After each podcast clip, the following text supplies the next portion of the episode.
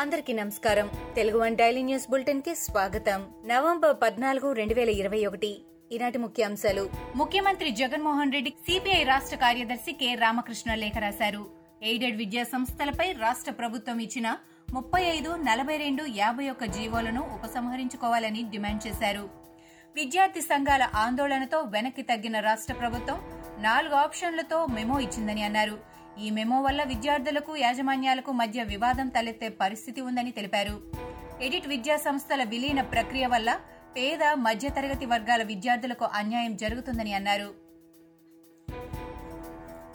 YCP ప్రభుత్వం వచ్చాక ఒక్క డిఏ కూడా రాలేదని AP JAC Amaravati chairman Bopparaju Venkateswarlu అన్నారు. పీఆర్సీ నివేదిక కూడా తమకు ఇవ్వలేదని అన్నారు. తాము అధికారంలోకి వస్తే వారంలోనే సిపిఎస్ రద్దని అన్నారని ఇప్పటికీ రద్దు కాలేదని అన్నారు. కమిటీలు కాలయాపనకే గాని ఉద్యోగుల సమస్యలు పరిష్కారం కోసం కాదని అన్నారు.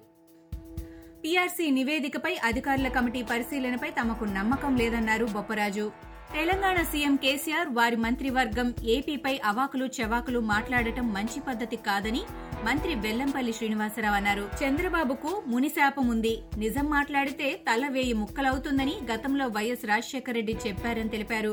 చంద్రబాబు అధికారంలో ఉంటే ఒకలా మాట్లాడతారని అధికారంలో లేకపోతే ఇంకోలా మాట్లాడతారని విమర్శించారు. కుప్పం నియోజకవర్గంలో వైఎస్సార్ జగన్మోహన్ రెడ్డి విజయం సాధిస్తారని స్పష్టం చేశారు. కర్నూలు జిల్లా చాగలమరి మండలంలో దారుణం జరిగింది. ఇద్దరు బాలికలపై చర్చి పాస్టర్ ప్రసన్న కుమార్ లైంగిక వేధింపులకు పాల్పడ్డాడు. విషయం తెలిసిన తల్లిదండ్రులు పాస్టర్పై ఆగ్రహం వ్యక్తం చేశారు. అయితే ఈ విషయం బయటకు రాకుండా మధ్యవర్తుల ద్వారా పాస్టర్ పంచాయతీ నిర్వహించాడు. కాగా విషయం తెలిసిన పోలీసులు పాస్టర్ను అరెస్ట్ చేశారు. లైంగిక వేధింపులకు పాల్పడిన పాస్టర్ ప్రసన్న కుమార్పై ఫోక్సో చట్టం కింద కేసు నమోదు చేశారు.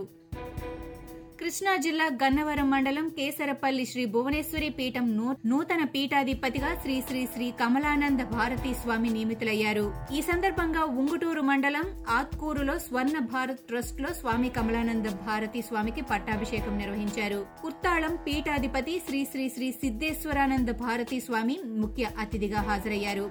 వివిధ పీఠాధిపతులు బ్రాహ్మణ సంఘ నేతలు భక్తులు కార్యక్రమంలో పాల్గొన్నారు. ఆరోగ్య శాఖను బలోపేతం చేయాలని నిర్ణయించినట్లు మంత్రి హరీష్ రావు తెలిపారు. శనివారం నీలోఫర్ ఆసుపత్రిలో వంద పడకల ఐసీయూ వార్డును మంత్రి ప్రారంభించారు. ఈ సందర్భంగా హరీష్ రావు మాట్లాడుతూ కరోనా సెకండ్ వేవ్ తర్వాత ఆసుపత్రులను బలోపేతం చేశామని అన్నారు. ప్రభుత్వ ఆసుపత్రులకు పద్దెనిమిది కోట్లు అందించామని చెప్పారు. పదివేల కోట్లు కేటాయించి ఆరోగ్య శాఖను అభివృద్ధి చేశామని మంత్రి వెల్లడించారు. ప్రభుత్వ వైద్యంపై ప్రజలకు మరింత విశ్వాసం పెంచాలని అన్నారు. మూడు నల్ల చట్టాలకు కారణమే కాంగ్రెస్ అని దాన్ని ఇప్పుడు మోడీ అమలు చేస్తున్నారని మంత్రి నిరంజన్ రెడ్డి అన్నారు. కర్మ కాలి అదిప్పుడు మోడీ మెడకు చుట్టుకుందని తెలిపారు.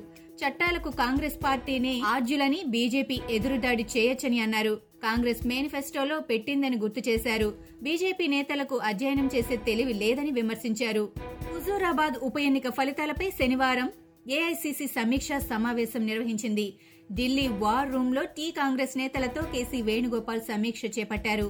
T Congress incharge Manickam Tagore AICC కార్యదర్శులు బోసురాజు శ్రీనివాసన్ టీపీసీసీ చీఫ్ రేవంత్ రెడ్డితో బట్టి విక్రమార్క ఉత్తమ్ కుమార్ రెడ్డి దామోదర్ రాజనరసింహ మధుయాష్కి షబీర్ అలీ శ్రీధర్ బాబు జీవన్ రెడ్డి పొన్నం ప్రభాకర్ వి హనుమంతరావు సీతక్క సమావేశానికి హాజరయ్యారు.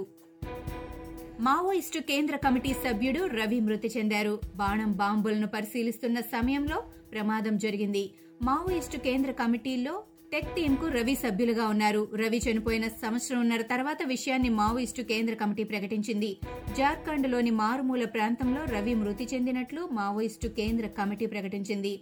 టెక్నికల్ టీంలో కీలక సభ్యుడిగా రవి కొనసాగారు. ప్రపంచంలో టాప్ టెన్ వాయు కాలుష్య నగరాల జాబితాలో భారతదేశం మూడు నగరాలున్నాయి. శనివారం దేశ రాజధాని నగరమైన ఢిల్లీలో వాయు కాలుష్యం గణనీయంగా పెరిగింది. శనివారం ఢిల్లీలో గాలి నాణ్యత ఐదు వందల యాభై ఆరు ఎయిర్ క్వాలిటీ ఇండెక్స్ వద్ద ఏక్యూఐ నమోదైంది.